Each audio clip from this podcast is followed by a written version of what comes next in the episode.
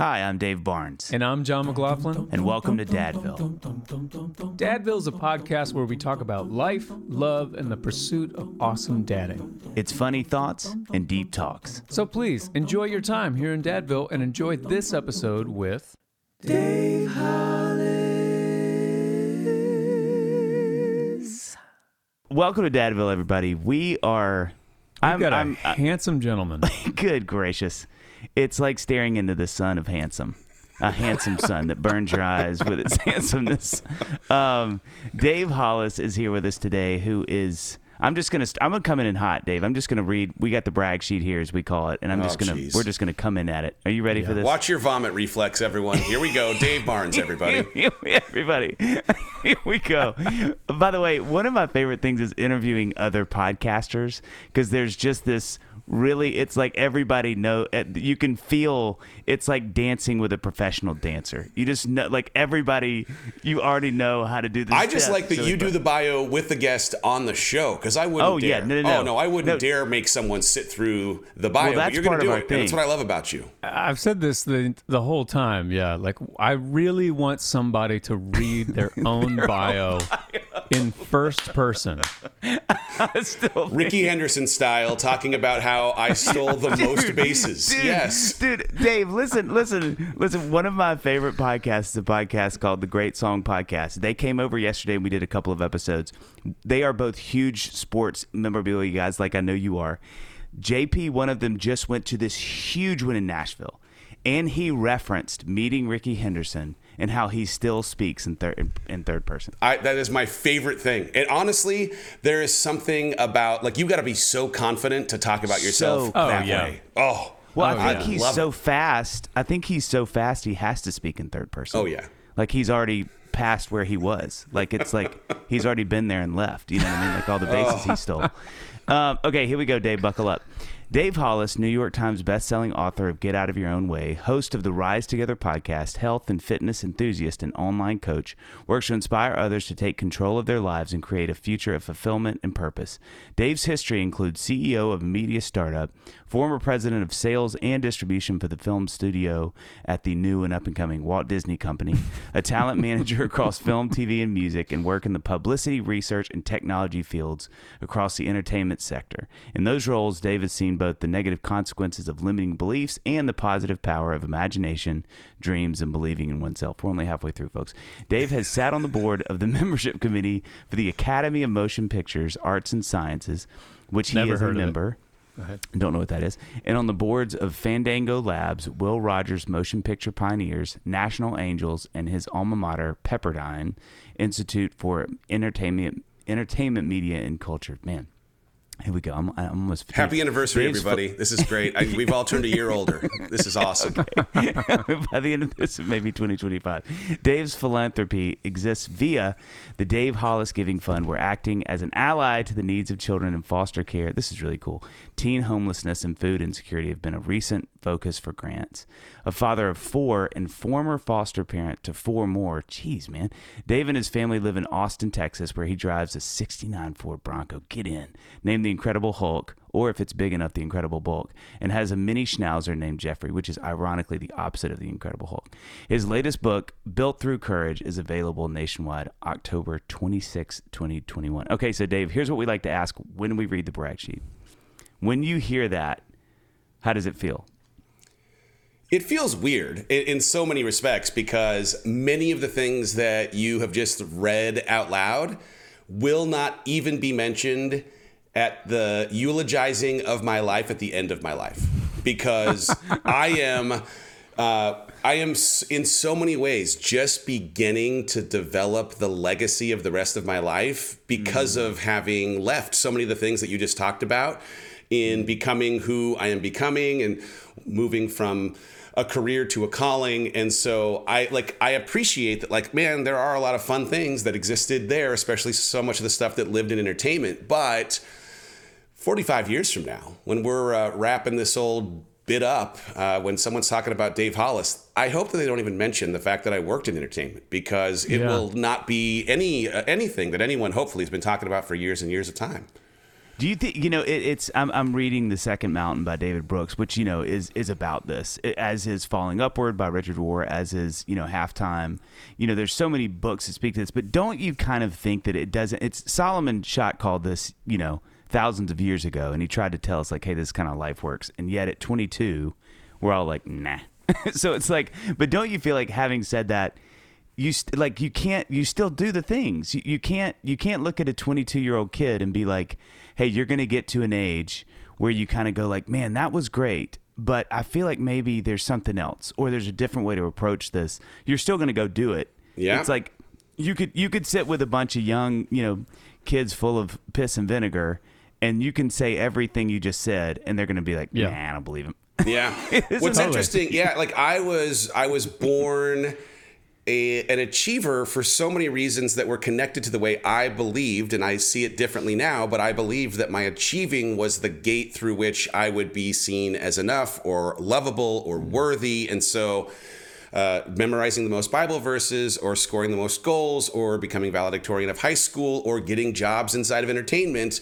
Those were the tickets that would overcome some weird inferiority thing that, in the absence of achievement, had me not believing enough in myself or thinking myself worthy. And so, uh, you could have told me all those things, and I'd have been like, yeah, I'm gonna go do this other stuff real quick for the next 20 years so that I can get these titles and make this money and have this status and sit in these rooms with these people because those are the things that are gonna give me what I want or make me feel the way I'd hope to feel. And of course, it was around 40 as I'm going through the midlife moment that we've all just, you know, like are mm. experiencing or will experience where I was like, well, I've gotten a lot of the things that I convinced myself at 22 I would love when I actually had them, and having them didn't provide me any of those feelings that I was hoping for. Life has to be bigger than this or worth uh, something different than the thing that I feel kind of empty inside of well i'm inside of this yeah. space that i should be so much more happy about and so i started asking different questions bigger questions and it's led to everything i'm doing now Do you think there's a way with your kids when you think about your four um, that you can change that? I mean, is there any way for us as dads to look at our kids and be like, "You're just gonna do it"? How do I prepare you for what's inevitable? Or do you think there's a way that you can sort of break them like a Mustang before they're broken by the world? I mean, is Yeah. that doable? No, I mean like the thing that I was probably most wrong about about being a dad before I became one was that the way I dad each of my kids would be a utilitarian. All of them are kind of like in the same way, parented the same way, by me in the same way. Yeah. And as it turns out, of course, each of my kids, totally different human beings. They have different wants and needs. They need to be loved in certain ways. They think and they feel in different ways. And they have wildly different passions. And so, Yeah. my ability as a dad to see them, like to truly see them and celebrate them for who they each are as individuals, uh, to encourage them, not like, hey, grades come back home and you got uh, two A's, a couple of B's, and three C's, or whatever it ends up being. Like, I don't spend a second on the C's. I really don't. I'm like, you are doing really well in these two courses where you're getting A's. What more do you want to do in these fields? Like, how can we double and triple down in these spaces where you already are showing yourself to have strength? And so, for my kid who loves musical theater, or the one who's a great pitcher, or the one who loves the outdoors, or the little girl who loves to dance, like, I'm just asking, like, how can we get you a tutor? Or how can we spend more time in that nature space? Or how can we, like, I just want to do more in those spaces. And my hope is, by celebrating the way that I see them and their individuality, that when the world starts telling them, hey, this is the way you become a real man. This is the way good wow. girls Yeah. ought to be. That maybe Yeah. we're just so used to leaning into spaces that celebrate who they are and how God's created them to be that they don't feel the the the the pull to have to necessarily perform the way the world Mm. might ask because they've already been affirmed so much for being themselves. Yeah. Yeah. Look at you, D- Yeah, that is- Dave Holland. That makes a lot of sense. That's actually that's great. I hope it works. Let's let's let's not celebrate till we see that it works. I, you know, like hey, listen, listen, Dave. I have to say this. This is so true. What you said, don't you?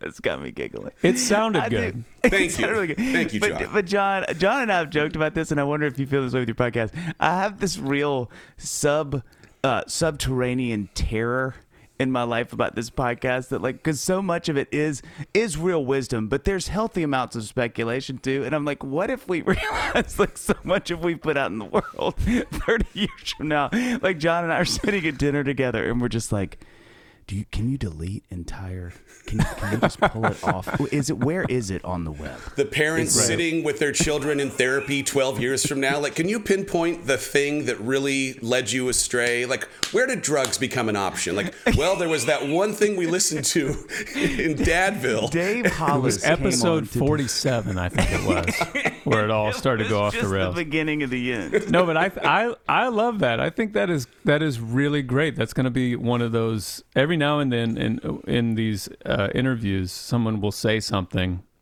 Never Dave or I, but a guest will say something where I'm like, okay, that is something I can hang on to. That like, just that general idea of like bolstering your kids' confidence in the voice that's in their that's already in their head. That the Yeah. good voice, not the bad voices, but saying like, no, no, no, keep going with that voice. That's great.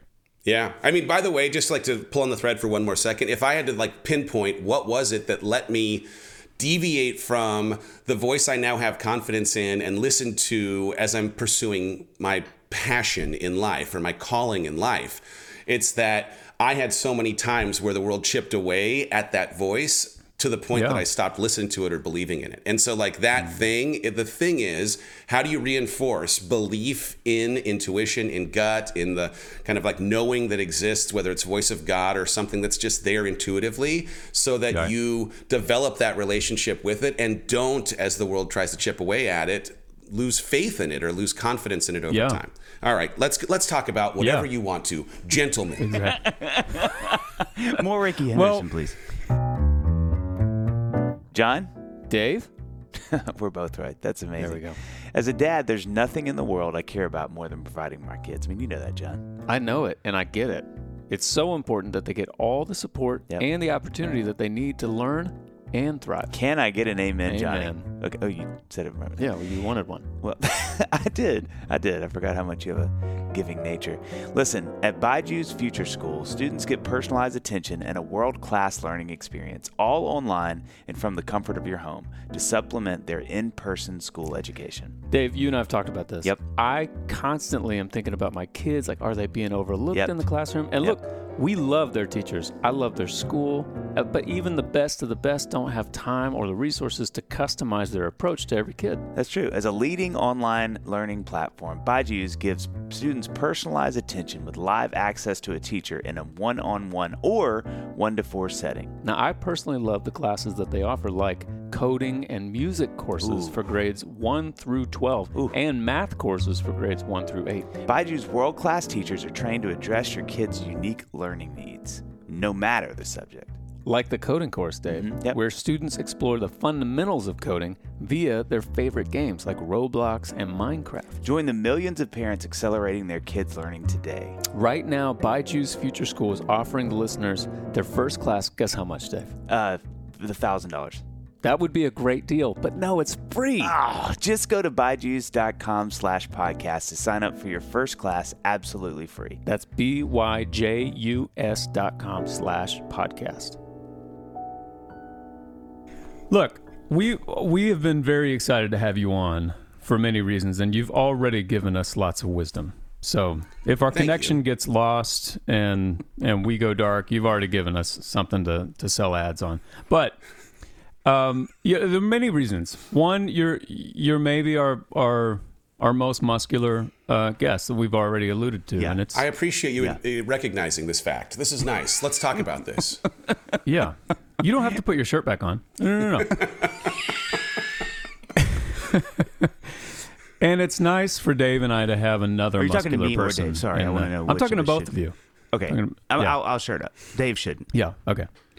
Uh, but obviously, you've you've had so much crazy success that there is a lot that we could talk about just on that front. I mean, just uh, your, your books, your uh, you know your time, companies that you have worked for, all that kind of stuff. Your time at Disney, and but I feel like what makes it really compelling, and I think what's going to make it really compelling to a lot of our listeners is some of the struggles that you've experienced over these last couple years. And you know, we live in Nashville, so anytime I meet somebody who is like a young musician on the rise, or anytime you know whether it be a, a pastor who like has a small church and it's really starting to grow, whatever it is, anyone who's kind of in that public space and they become sort of a model for something that people are looking to. They have a gift set that's really like obvious and Right. powerful. Yeah, I just think they have a target on their back.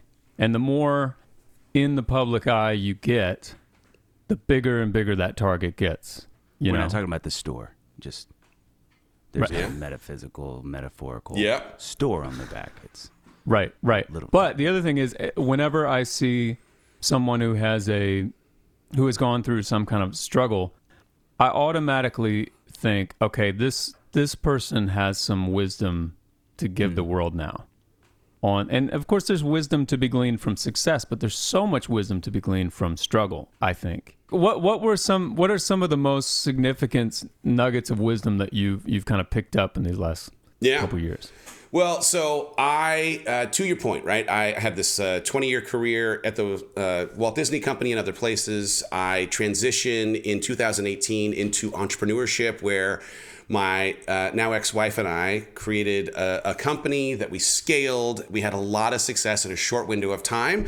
And then in. which, which sorry, I'm going to probably interrupt Yeah. you a lot. So just be gentle with me. No, of Uh, it- course. it, comes from enthusiasm, which is amazing because you are stepping into starting this company with a lot of knowledge about that. So that's got to be exciting, right? It was exciting, but what's interesting is I like I had come from a job where as the president of distribution, I had teams in 72 countries, thousands of humans with a ton of subject matter expertise. Like they knew how to do their job so well and the thing I would describe is they had a nose for smoke, right? Like they could sniff out where problems might end up turning into fire. And so Wow. often as a leader, I was getting updates of uh, fires that were prevented before they started, not so much fires. And when I came into entrepreneurship, it was a team now of six of us instead of thousands. And we had no nose for smoke. Uh, we were just uh, Wow. observers of Wow. very frequent fire. And so, interestingly, as much as I had a lot of experience in this corporate environment that I lived in for 20 years, I did not have any experience in entrepreneurship, and I took very hard uh, on. I was very hard on myself that maybe I was not the right leader. There was imposter syndrome. Like, was my success at Disney just about the intellectual property and the strength of my team? Was it what? What I was was was I maybe not as good as I thought that I was because here I can't prevent fires. I can't smell smoke and I don't know how to keep these problems from happening. And I was fortunate uh, early on, Rachel had a speaking event with John Maxwell. And we were backstage and we're kind of like bemoaning the fact that this, uh, you know, frequency of fire is a reality in our world. And he, in this like very stately, calm, experienced way, said, Hey, um, you can either have multiple good days in a row or you can run a small business, but you can't have both. Right, like having having problems. Fire, like fire, is uh, the price of entry if you want to be an entrepreneur. And so there was this like gift that came in the perspective of this person who, of course, had uh, been consulting and leading businesses and, and talking about leadership forever and ever and ever. And so um, it just normalized what was a really rough transition. And, uh, and it was hard, but in that hard, there was a lot of breaking down of muscle that was built back up stronger. I learned way more in the two years after Disney than I did in the maybe 10 years prior to leaving Disney.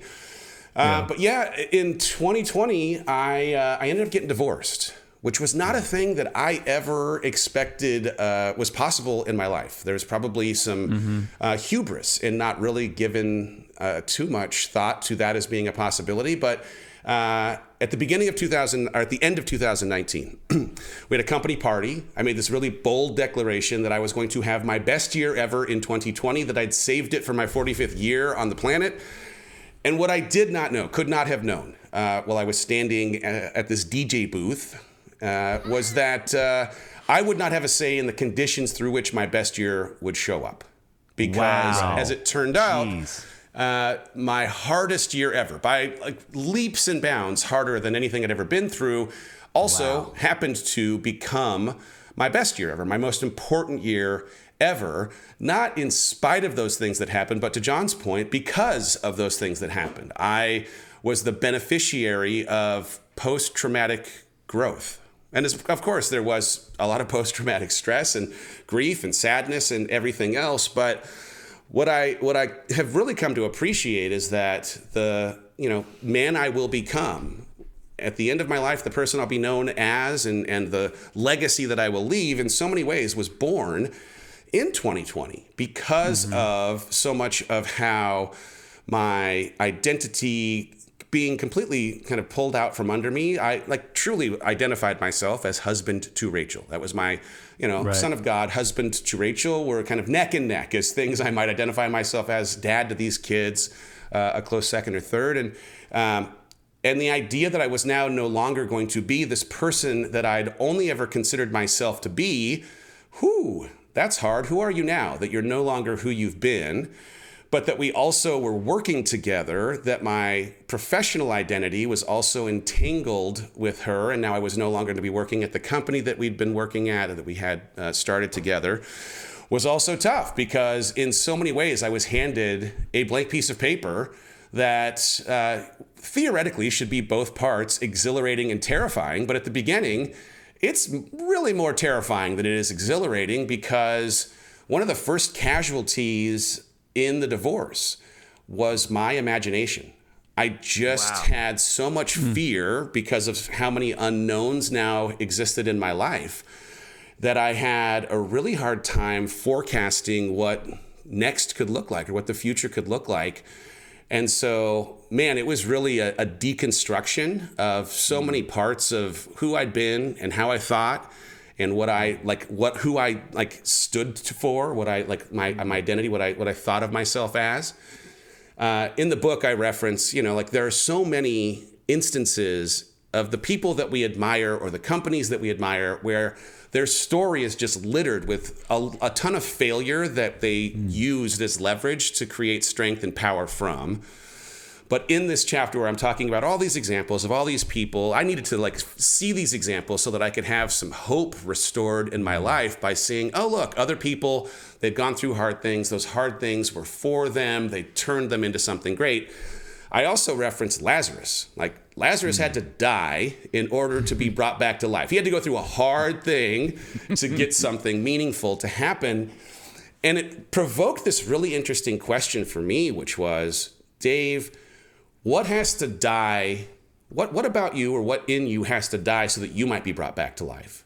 Wow. Geez. And what ended up being the answer was almost everything that had ever meant anything to me my relationship. So easy, an easy answer. yeah, my identity, my sense of normalcy, my uh, vision for the future, like all of those things in their death allowed in the ashes for me to be the engineer of creating a vision for the future, even if it was hard to really create it at the very, very beginning. But so, so quick question while you're saying that, Dave. Did, yeah. did you feel like because of the um, because of where you were in that moment, and and you know you're you're you're divorced, is is it any easier to let go of those things because there's already a there's already a pain you're going through that's so seismic? Like, or is it just as hard? Did you find in that moment going, you know what, I'm already down here, let's burn the whole thing? Or was it, no, I, now I have to, it's just as hard to bring those other things into that fire? It's just as hard, but it's also yeah. not a choice. Because it wasn't like I was saying, you know what, I think I'll just uh, let these things die, but not those. Yeah. As it turned out, there was uh, just so much that was dying at one time and so, acceptance and creating something of peace with that death as being something that was necessary to be able to move forward was yeah. a big part of the work, whether it was in therapy, taking long runs, sitting on this thing I've created called my patio of peace, having conversations with God. I mean, mm. I, well, first, there's a line from Fight Club, which I love, Tyler Durden quote it's not until you lose everything that you're free to do anything.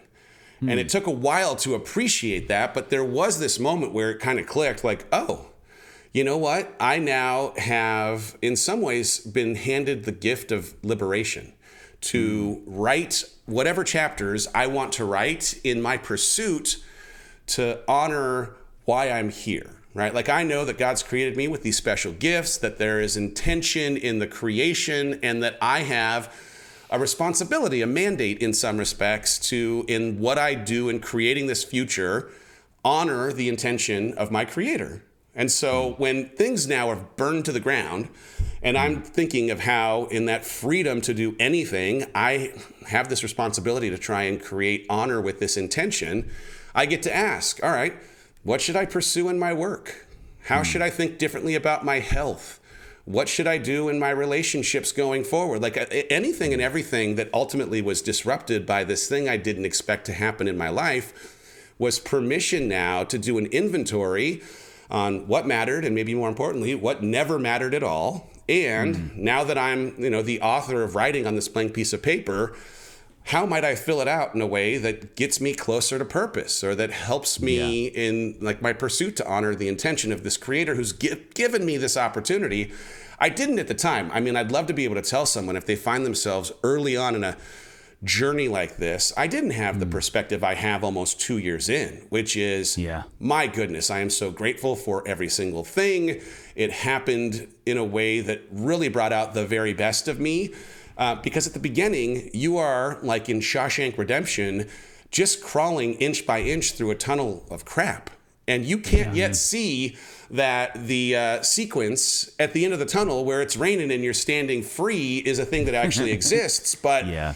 part yeah. of it for me was, well, one, you got to have faith. Um, mm. And like I, I will say, we talked about this a little bit when I came to town, but like I, I really, uh, I really had a hard time, though I'd been a believer my whole life, with uh, why this would happen. Hmm. And I was angry, like really hmm. angry, and uh, had some pretty angry conversations with God. Uh, good hmm. news for anyone listening. Spoiler alert: God's big enough to handle our anger. I, I can report that, like he, he's he's good and, and, and can hold uh, our heaviest emotions. Mm. But I also like in Which, you know, Dave. Just to, I, I want to, I just want to pause to let that sink in because I think for a lot of us who grew up in the church, including myself, that is a hard thing to understand. Yeah. Like that is a really hard space to hold in in your prayer life, I think, to really understand like God is not like you're what? How dare you? You just said what to me or about me? One of the one of the most um, powerful things that I ever did, I had to teach this Sunday school class uh, once, and I decided to do a study kind of on this, which is God is so funny about these things because you're like, I'm going to teach this thing, and He's like, Oh no, you are about to be taught, my man. But one of the things that it changed my life and it changed my prayer life so much because what I realized in studying about these great historical biblical characters is all of them had these insanely candid relationships with God. Mm-hmm and they said stuff that I was like, there. I if you would have told me that a decade ago, I'm like, oh, you mean he's dead? And they're like, no, no, no, he became very close to God. And I'm like, no, you can't laugh at God. He's you supposed can't to say, get struck by lightning now. Yeah, yeah. Like I sort of think the Christianity I was so used to is like, and then that's when he smote him. Yeah. And it was like, and it changed my life, which is so funny because I, I, then taught about it when really I was like, I think I've gotten what I need to get before I even teach this lesson. But it, for me, it was like, God seems to honor and enjoy us at our most emotional if we'll just be that with Him. Oh, yeah. There's nothing you're well, going to say. Well, and we're, we're at our most honest there. You there you go. And that's, There's, I think that is all God is ever wanting. It's yeah. just like, just be honest. Like, I know how well, you feel.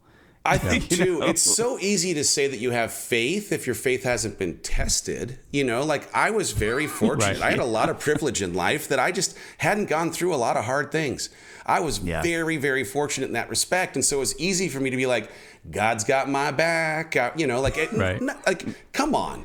And so yeah. in some ways, I had to be forced to my knees to stay on yeah. my knees, you know? And so uh-huh. it was, in a James 4 8 kind of way, draw near to God and he'll draw nearer to you. Like I've never felt proximity to God until I was forced to my knees and arms in the air, sometimes screaming at the sky, felt the presence of God because of my need for that presence. And so there was something great about that. But but beyond that kind of faith, the the other kind of faith that I want to describe for anyone who's kind of early on in that trudging hands and knees through the tunnel is I had to adopt a faith that the things that I would need along the way would show themselves along the way.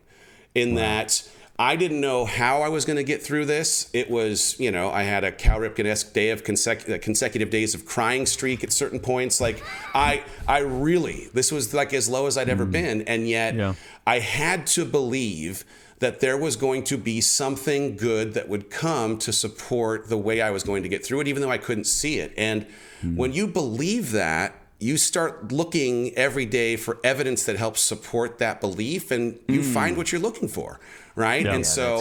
I it, it started with a little thing. My pastor sent me the same text every day hmm. for the first eight weeks of this journey. Eleven words, very powerful. What small piece of sadness can I hold for you today? Every day, eight weeks. And it was not a, I want to diminish your pain or try and convince you to not feel it. It was an act of solidarity. I am walking through this with Yeah. you. You're not alone. And whatever you're experiencing today, if you can share something that I could help le- alleviate this burden with, awesome. But it was that, and it was finding a new neighbor that moved in down the streets when I was not looking to talk to anyone, uh, you know, or, or meet new people. This golf cart found me on a run, and uh, they became part friend, part therapist, part barbecue buddy, and it was this cathartic miracle. Uh, Finding a woman in my life that uh, was on her own divorce journey to share a little bit of how I might normalize or be seen, uh, you know, in some of the things I was experiencing as human and normal with uh, where I was in my journey. But like each of these little things, in part, were, you know, me scanning the horizon with this conceit, this belief that, oh, yeah, I'm going to be given the things that I need along the way. And by looking for them, I found them, which was beautiful.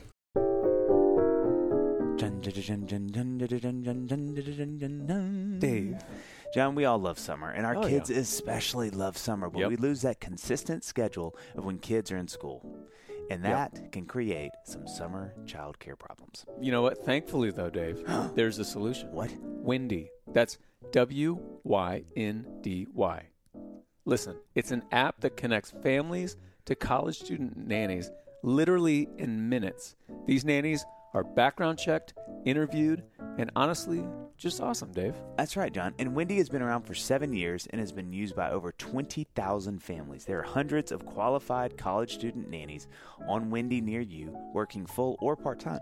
All you have to do is go to wyndy.com slash dadville to start searching for a nanny. And as a special offer, they're going to knock off 50 bucks off your search Yeah. if you go through that link. Wyndy provides top-notch service, but at a fraction of the cost of traditional nanny agencies Ooh. and no ongoing fees. Okay, so here's how it works. Go to wyndy.com slash dadville to start your search. A Wyndy concierge will find great matches for your job and set up interviews for you. You can choose the one you like. Get started now because there are a lot of parents out there looking for nannies for the summer. That's right. go to wyndy.com slash dadville.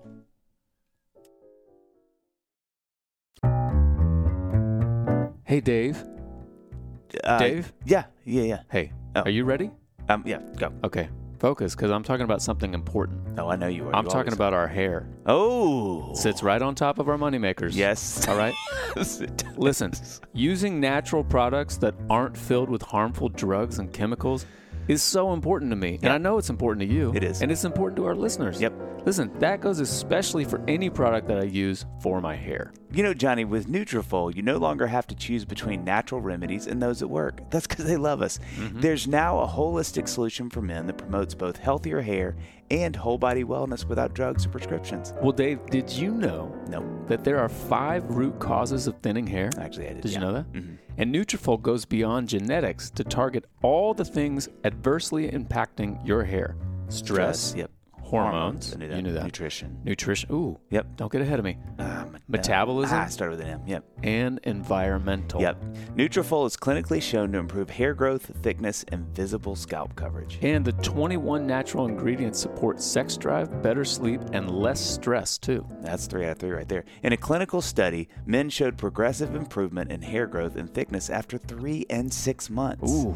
If you don't want to believe us, just ask the 1,500 top doctors. That's 1,500. That's not just doctors, doctors, yeah. top doctors. Yeah, yeah, yeah. that trust and recommend Nutrafol. You can grow thicker, healthier hair and support our show by going to Nutrafol.com and entering the promo code, guess what?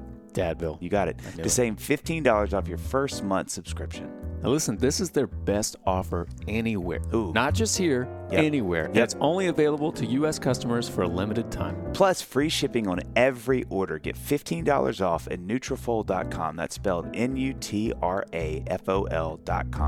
Promo code SIP. Dadville. let me let me say one thing. I am unbelievably grateful for your honesty and vulnerability. I think that's a I, I can't say that enough. So thank you for that. Because you know it's interesting. Jon and I have realized we just haven't had uh, for being a year plus in. We haven't had a single dad on, and we've had you know people sort of hit us up like, "Hey man, it's probably time to sort of." And so I'm I can't be more thankful than I am for for you to be so honest. I think there's so much power and, um, and I know people listening are thankful for that too. Can you speak to what it was like and what it's like now walking through that with your kids? Like, what's the wisdom you gained from that? Yeah, I mean, what's tough is we, my ex-wife and I, we had a relationship that was not littered with fighting. We didn't fight at all. So there weren't, uh, there was no smoke as it uh, as it were Yeah, for yeah. these kids, right? There was as much, I think, surprise uh, for me as there was for them.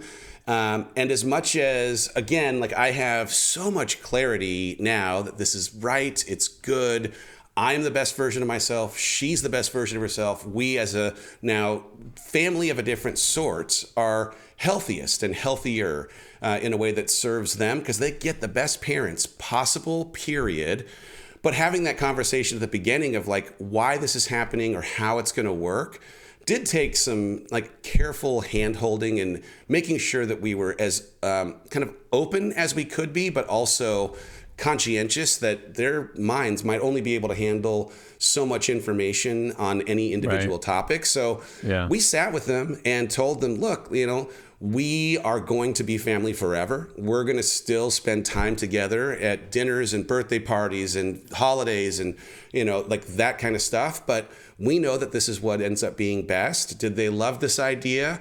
No, they did not. No one loves the divorce is literally the worst. I don't want anyone to have to go through divorce. And yet, thankfully, they were also in friendships in their community with kids that have divorce as a part of their story. Yeah. So there is something that had been somewhat normalized for those that were already sharing time between parents. And so, um, you know, my ex wife Rachel and I made a commitment that the kids were the most important thing in how we handled anything in divorce. And that if we had something interpersonally that we were trying to work through that wasn't being solved perfectly, that of course it was going to be done outside of where the kids would be involved or could hear anything that was going on. But we've chosen you know, respect and decency and kindness in pretty much everything. So I'm, I feel so grateful that I have a, a partner that I will be partnered with for the rest of my life. It's not like, oh, you Yeah. get divorced and now that person's not a part of your life. She's a part of my life. It's just a different kind of part of my life.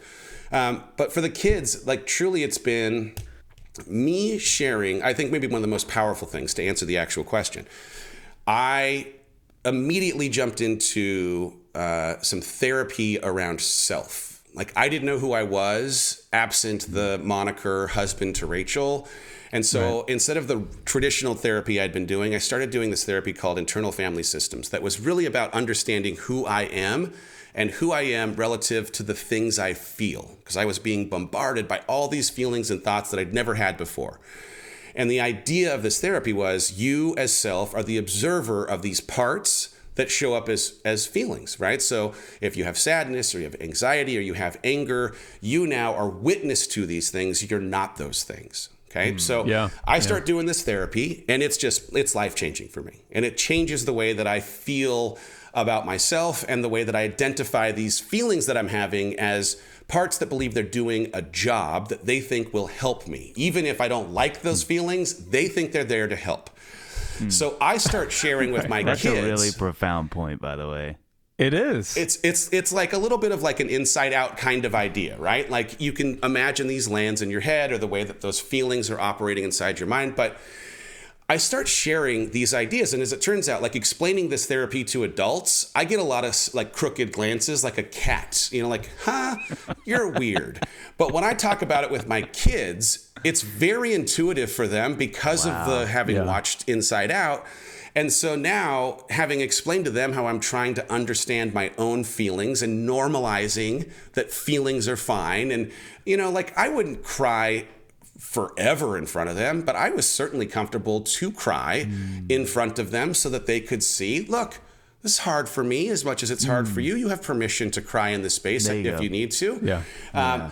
But in having had those conversations, I opened up a dialogue for them to explore why they were feeling what they were feeling. Not to feel bad about feeling or to demonize feeling in any way, but to just say, all right, now think about the way I described, you know, like the, the story that I tell is like, I am self and I have named my anxiety Clark, right? I've got my glasses. Clark is the opposite of Superman. He shows up when I am feeling anxious about something. And I describe to them that I actually sit at a table in my mind with Clark. I invite him to represent what role he believes himself to be playing. Why are you present, Clark? And Clark will usually show up to attempt to point out a part of my life where there is just enough ambiguity that he feels like if he were to draw my focus to this ambiguous place, that I might, as self, create a plan that would allow him to feel like he could now take off. And so I now do not feel great. crappy for Clark arriving. I just know that Clark is there on a mission to point out ambiguity, that I now have a responsibility to make a plan. Clark now uh-huh. gets to check out, and I've changed the way I have a relationship with anxiety. Wow. So now for my feeler son, right? I got a I got a, a kid named Ford who's nine. He's amazing, but he's also just like the most emotive kid on the planet.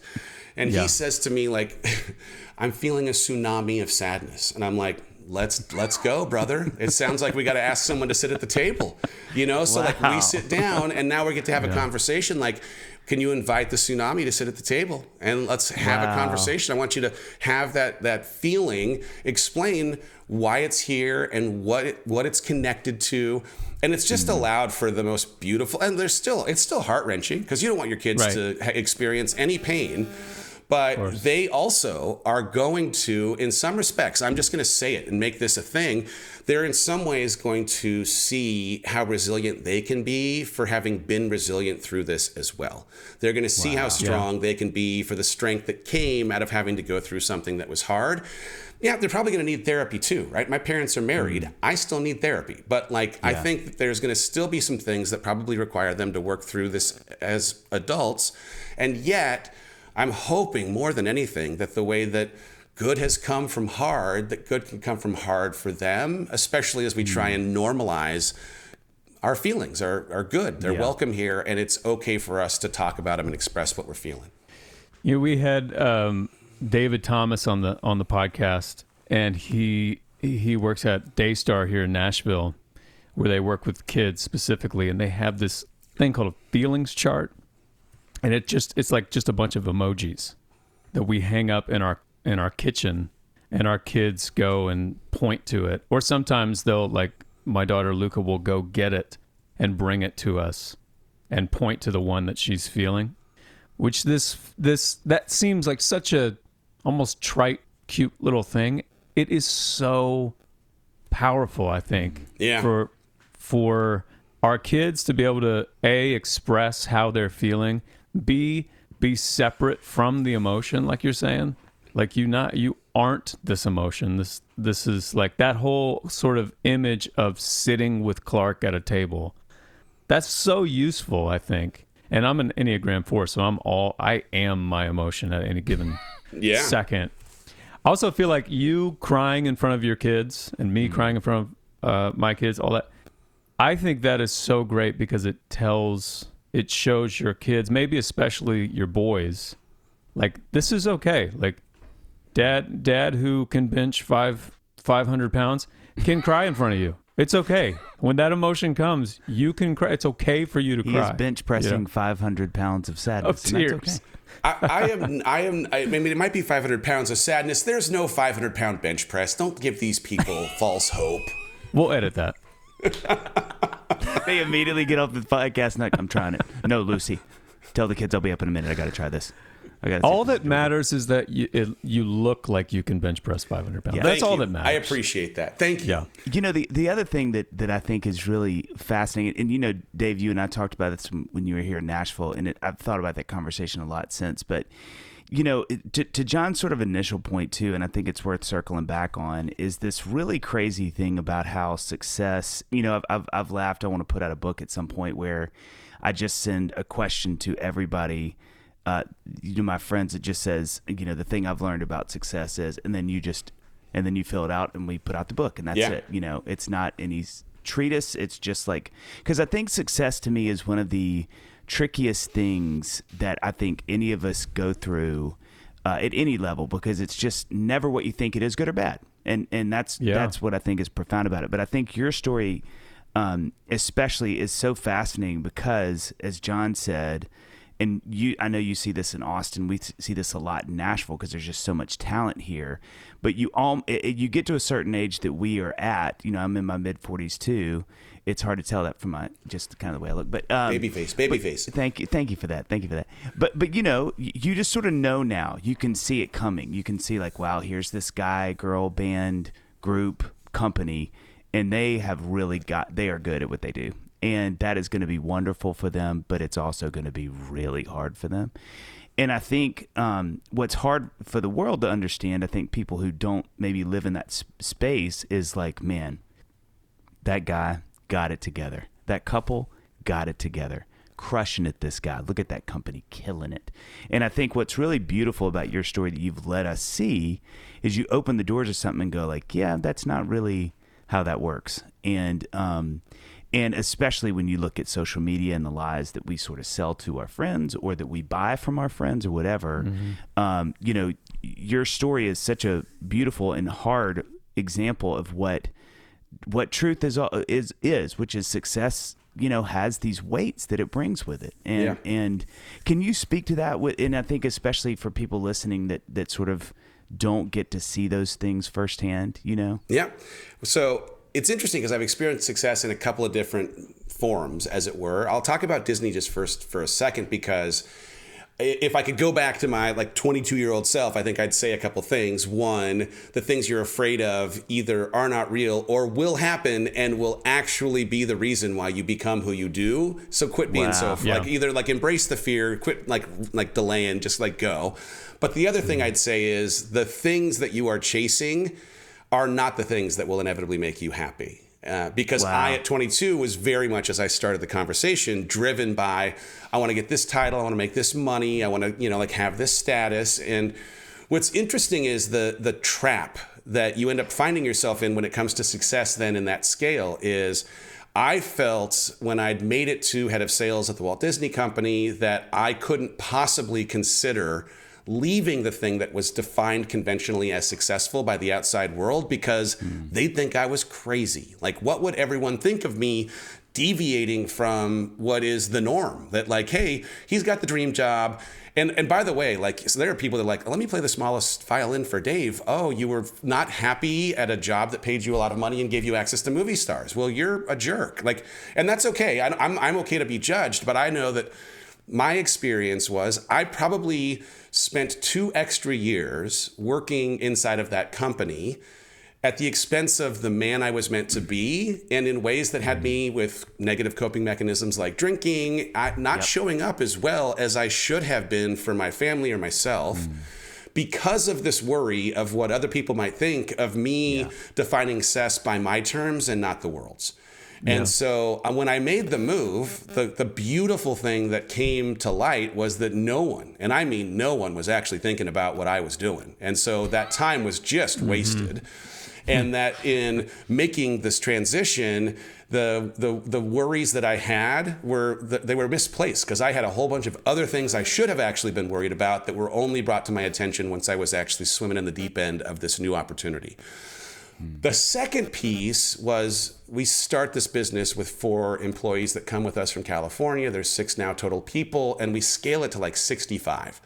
And Jeez. we just had like I don't know. I just I the, success beyond what anybody could have possibly conceived of in the two years of time that we're doing this work, and.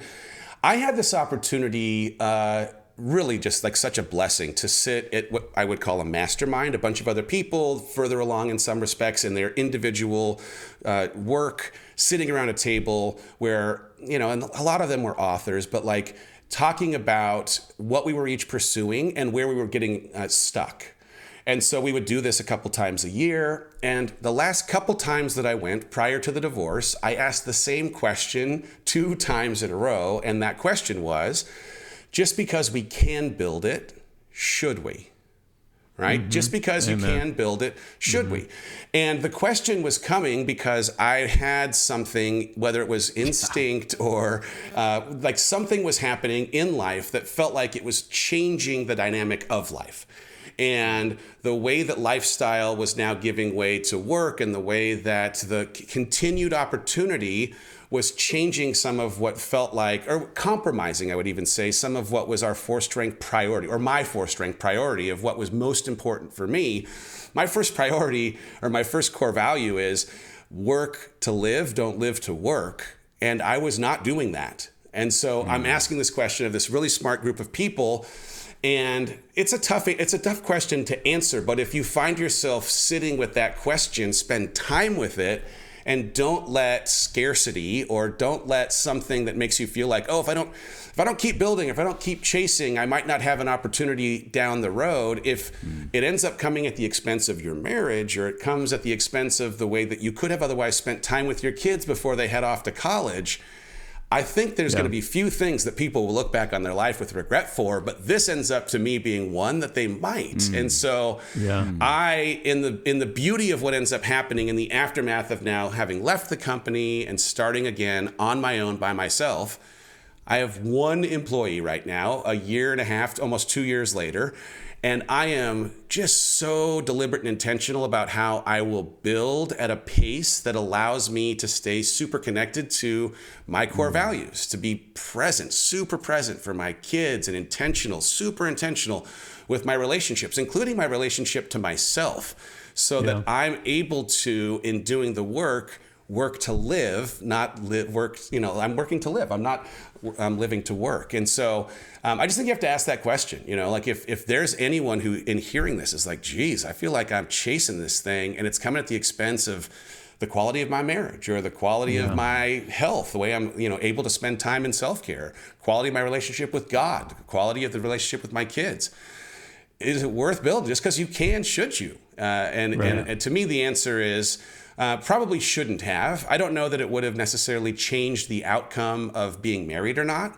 Um, but I, I feel pretty confident that the pace with which we were pursuing work and the way that the last few years ended up coming together, success was complicit in the end of my marriage. Um, yeah. Though I would still consider, I know this is strange, like I was raised in the church like anyone was. I believe in the sanctity of marriage. I have a hard time. I had this conversation with Andy Downs the other day. Like I have a really hard time holding two things in my hand at one time, which is yeah. I believe in marriage more than anything. I think no single human should get a divorce. Divorce sucks. And also, I know that I am the best version of myself today and that I am going to have an unbelievably better life that is closer to who God created me to be because I got divorced. And I don't know how to reconcile those two things. And I'm not, and the thing is, there's not even anything more I can say outside yeah. of I would consider my marriage a success and I would consider my divorce mm. a hmm. success. Mm. They like we had a we had a fantastic life. And so when it comes to success, though I do think the success of the world was complicit in the end of my marriage. I don't know that that, you know, having ended in any ways takes that away from having been deemed a success or that what happens afterwards because of a divorce would be, yeah. you know, anything but success as well. Jon. Dave. Yes. Okay. Yep. This podcast is sponsored by BetterHelp Online Therapy. Did you know that? I did know that. Okay. We talk about BetterHelp a lot in this yep. show. And this month, we're discussing some of the stigmas around mental health. It's crazy to me that some people think you need to wait until things get terribly bad mm-hmm. before they go to therapy.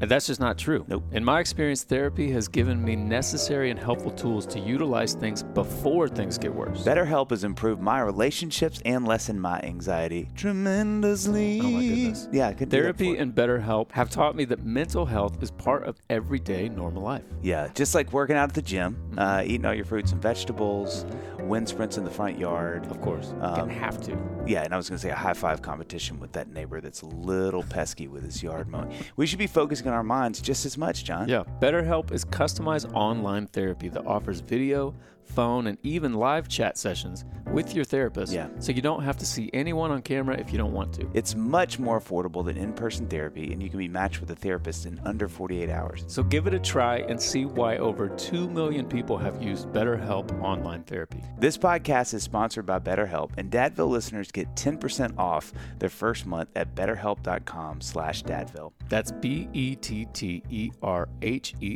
dot com slash Dadville.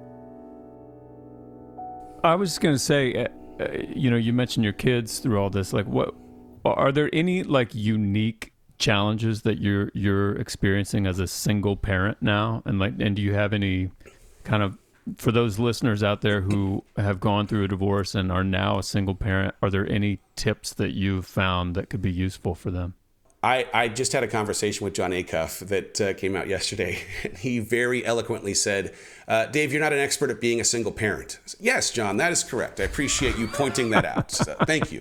Uh, so the, the headline is I am I'm super new in this. And so Right. in the same way that becoming a parent for the first time is just you can read what to expect when you're expecting in the same way I can read a book about divorce and none of it aptly prepares you to handle the way that your kids process anything that they end up processing in this journey. And so for me it's just been very much a one day at a time kind of thing. The, the thing that I had to do at the beginning of this journey is, is I think a similar thing I've had to do with my kids on a different scale, but rather than thinking about a five years from now vision of who I want to be, I couldn't even contemplate that because, man, I couldn't think past a year. I really had to think about, like, what do I need to get through these next 90 days? And so I just brought that, that time scale way close. And I started asking that question against the five dimensions of health. What do I need in my spiritual health, my mental health, my emotional health, my relational health, and my physical health? And if I could make a list of two or three things for each of those just to get me through the next 90 days, well, now I've got a daily routine. Now I know the kind of people I have to surround myself with, the kind of habits I have to be considerate of, the way I have to block the negative coping mechanisms that can get in my way. And so as I uh-huh. sit with my kids, it's the same kind of thing. Like I don't know how accustomed they are yet to something that's still only a year and a half in for them.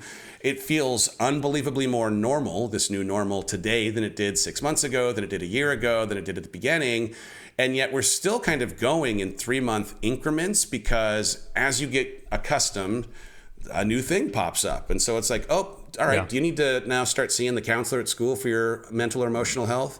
Do you want to start doing this physical challenge with me that I'm doing for the next 60 days? Do you want to uh, spend some time doing this church thing that I'm up to for spiritual health and wellness? But like th- those kinds of questions end up being something that I'm trying to take in these little bits because it allows me to ask the question considerate of the circumstances that are happening in real time rather than some blanket all right we're just going to do all these things now and we're going to stay static and uh, hope that that ends up working out um, more than anything like because I have these four kids, which is like a thousand kids. I, I end up trying to find a way to do one-on-one time with each of them, and uh, and often it's like going on a drive, like something that keeps them captive, that affords us something Yeah. in conversation, so that I Yeah. can actually understand what they're really thinking and feeling, where their needs against those like kinds of health questions end up landing. So, you know, if we can, if I can pull them away and do a little one-on-one time, have a conversation that probes in a way that makes them want to answer. Sometimes I got to sit there and not say anything for the first 10 minutes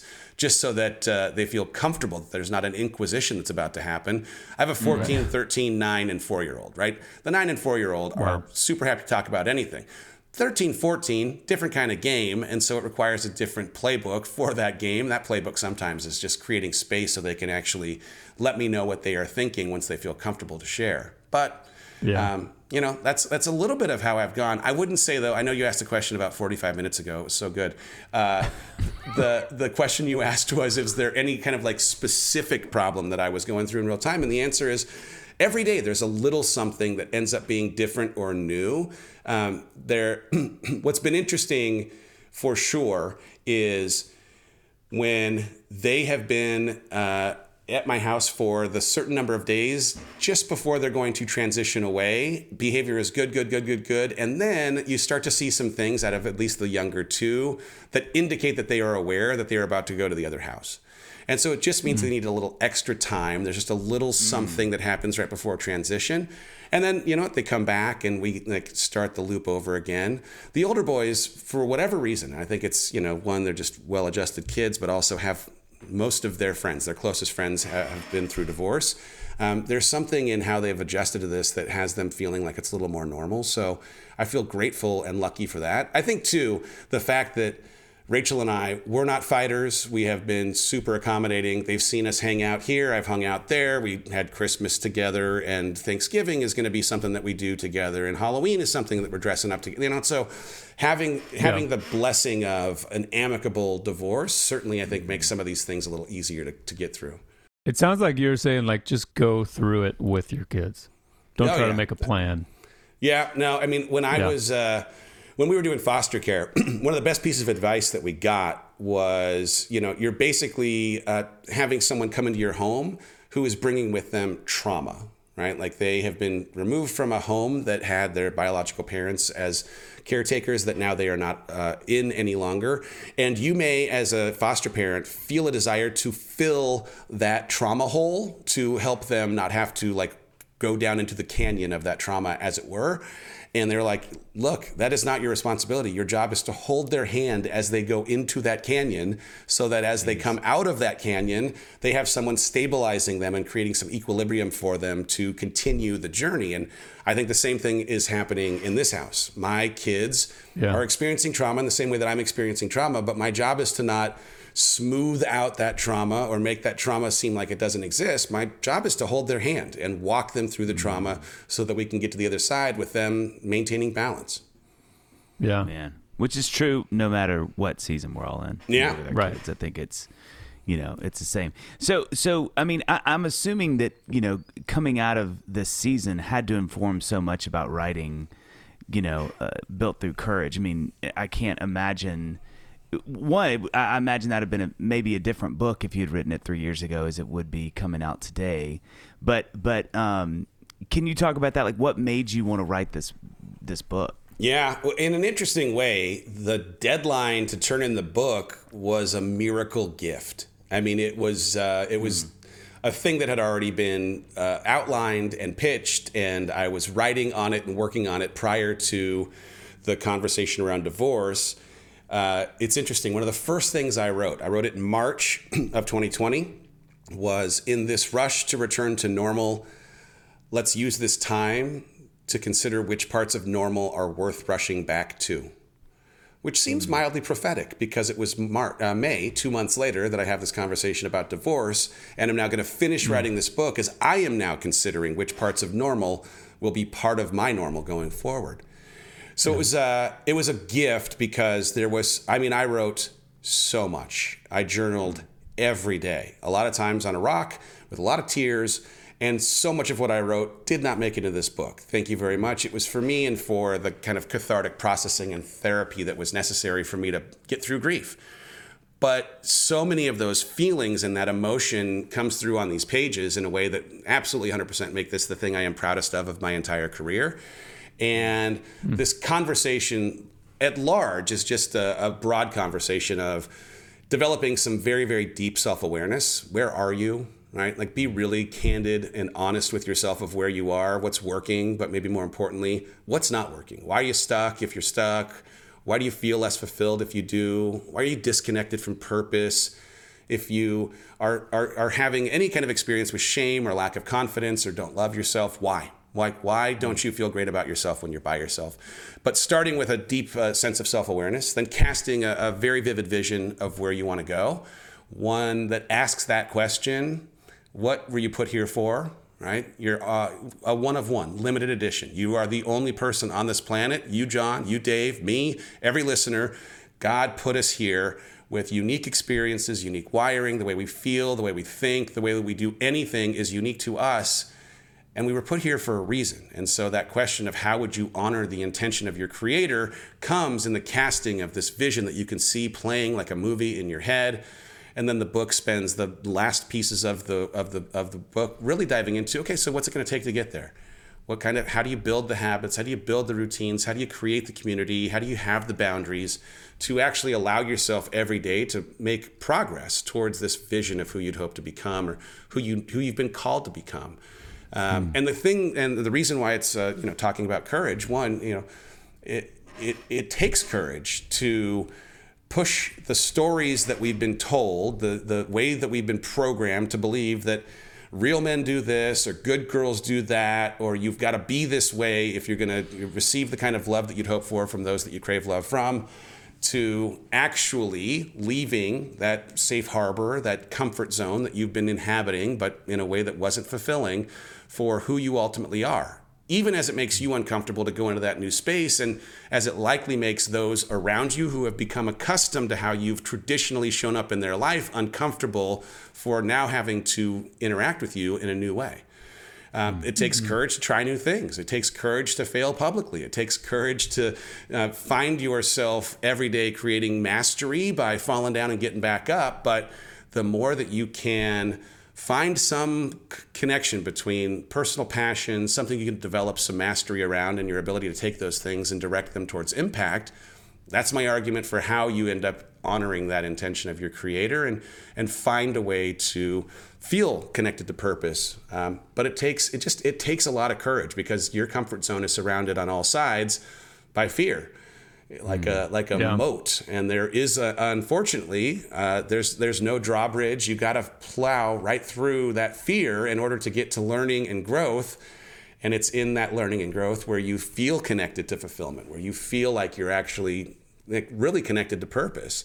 Um, mm-hmm. But it requires courage to face that fear. You can't make that fear go away. Um, but in a, in John. John, John Frost, Robert Frost. Oh, Robert Frost. In a Robert Frost kind of way, the only way um, the only way out is through, right? You got to go right through that yeah. fear. Mm-hmm. So, um, yeah. so there it is. Yeah, I'm ex- I'm super excited about it. It is truly like of anything I've ever done. I, I'm prouder of this than anything I've ever done before. You know what's so really great. fun to think about too is is how those things are held. As you said, you said so well, and I agree so much. It's hard for me to hold two things. I got two hands, but I'd really rather just hold one thing because it's easier to process. But I think in conjunction with what you said, which I, have thought about this so much, and, and this was the part of the conversation that I still think a lot about is the idea of if we can build it, should we? I mean, that right. from our conversation just you and I had, so I'm glad you brought that up. But it's funny to think of those two things as how to have courage to live into a space that you see a vision for yourself and who God has made you to be, while at the same time having a discipline that says, how do you do that at a pace? Yeah. that doesn't kill your, you know, I'm not even getting emotional. He's getting choked up. Everyone, yeah. Dave has emotions. This like, is so good. oh my goodness! I'm so happy to see this. Thank you, thank you. But you know, how do, how do you do those both? How do you? And I think to me, those things are so much of the wisdom that you're sharing, which is not just how do we, because it's easy to, to, to sell this idea of like, how do we be our best selves and bigger and better? And as John Mark Comer says all the time, up and to the right, you know, we're going up and we're moving yep. and we're doing the thing and we're, and the scale's moving and we're, but I think gosh, the wisdom you have and what you've been through to share, which is mm-hmm. unbelievably wonderful to me, which is like, now we're doing that, but we're also going always at the same time. Just because we can scale this, just because we can make it bigger and better, should we? What are these things? What's the discipline in making ourselves living into a calling, but also knowing that that calling shouldn't come at the detriment of other things. That yeah. well, I write really I write the book in a lot of uh, sea analogies. I get seasick very easily, so it makes it very weird that I would talk about sea stuff as much as I do, and yet. Uh, I spend as much time talking about the lighthouse, this like vision yeah. for where you need to be sailing mm-hmm. toward, as I do this idea of ship killers, the things on a map that tell you where if you hit this on your journey, you're going to take on water or shipwreck altogether. Yeah. And so yeah. it's that thing where you got to like, yeah, you got to know where you're going, but you also have to make sure that you know how to get there in the right kind of way so that you don't arrive yeah, well and realize, said. wait, I, am well actually at the wrong spot. This is terrible. Thank you very much. well, I, I think it's really interesting uh, what you said about your time at Disney earlier. How, you know, it's like it, it, it you were there for maybe two years too long, like you're saying, uh, and and that was maybe you stayed for for the wrong reasons. But it doesn't mean that having you know, it's not like these two viewpoints are juxtaposed. It's not like you can have the uh, like just because we can build it should we that doesn't mean you don't go work at disney. That doesn't mean you can't have that great job. That doesn't mean you can't build that company. But it's more so like you're constantly kind of recentering and, and keeping your eye on that. And maybe that means you work at disney for this amount of time and not this amount of time kind of thing. Yeah. i think it's Yeah. it's interesting how that was uh, kind of nuanced you know? Um so we we always end the uh, every interview with with the same two questions. I'll ask the first one, then then Dave will ask the second one. I one. hope you like math. I'm ready. Yeah. Let's go. It's getting advanced here. Uh, so if you're out at sea, Oh my No. god! Well uh, wh- what is the Well one thing you want your kids to know? The one thing I want my kids to know is that before they achieve a single thing, before they get a job of a certain title or write a book that is read by a million people or one person, that they are already enough, that they are hmm. worthy and good and loved and lovable before they start achieving, producing, hustling, doing anything. They are today lovable and they need to um, appreciate that and love themselves in a way that allows them to love others. So um, that they are they are good, worthy, and enough before they achieve a certain thing. That's great. Uh, and, and I I love this question. I especially love this today because you've already referenced this idea at the very beginning, which is I love those moments, sort of full circle. But second question, last question: What do you want your kids to say at your funeral? Hmm, that's good. Uh, I want my kids to say that he put himself in a position to continually grow. Something hmm. along those lines. Like I, so I, I got this tattoo. It's like kind of like the mantra of the last four years, five years of my life. It's it's a John Shedd quote. It says, "A ship in harbor is safe, but that but that's not what ships are built for." Hmm. Right? And it's just this like constant reminder that I am built to put myself into these spaces that I do not yet have any mastery, where I'm guaranteed to fail so that I can learn. I'm going to. Um, because of the way the muscle gets broken down, build it back up, but only because of my willingness to believe that I can handle the choppiness of the waters that exist outside of my own safe harbor. And so I was I was asked recently to describe myself in three words. Uh, Heidi and I, I'm dating a human being named Heidi. She's lovely, and we are uh, long distance getting to know each other with card games. That's the way it works when you're 973 miles apart. I picked a card that says describe yourself in three words, and my three words were work in progress.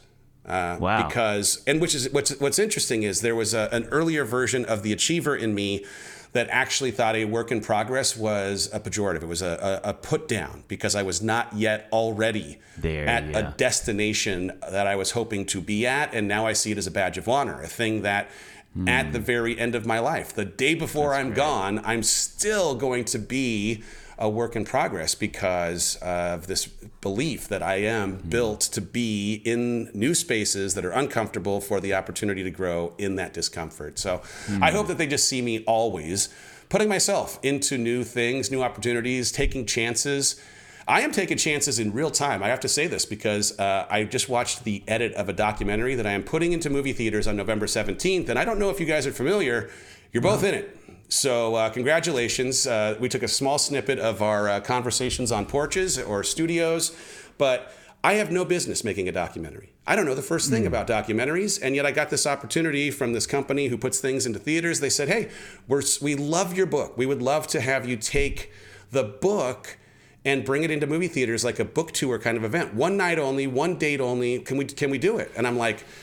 Uh, yes. And then as soon as I said yes, I had the panic attack that you have when you realize I have no idea what you're talking about. This is a terrible idea. You have pulled up anchor and you are headed toward the sea Let's go. in Uh, that moment. but in an interesting way, right? Like I, I have tried to see fear in some ways as an invitation. And so when I get scared about something Yeah. like this, I'm like, well, I got to go do it now for sure Yeah. because this it- being a thing that I'm afraid of now requires that I follow that instruction. You're built for this, believe you can do it. You're probably not going to get it perfectly right. There's definitely going to be some Reddit thread that makes a lot of fun of you for even trying this. You know what? Right. Right. give them fodder for their anger and their you know bad co- whatever just go do it so Right. anyway i'm going to go do it and have some fun with it and it's probably not going to be great but that's also part of how i'm going to learn to make it better the next time i try and do it Yeah, that's beautiful. I love that. That that is a powerful thing that I think about with my kids. That is such a hard thing for me to believe. Is that um, it's not about having it all together. And I think as a as a dad, it's that is a tough pill to swallow. Yeah. it's, Right. I think the narrative is so much in my own head, like show up and be tough and have the answers. And dad always knows where the ship is going. And I think there's a real beauty. the things that we tell ourselves are so often juxtaposed to what we tell our kids.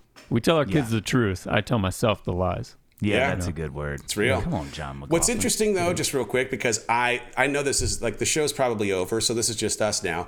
Uh, I I did try to figure out like when I struggled the most to like myself when I'm by myself.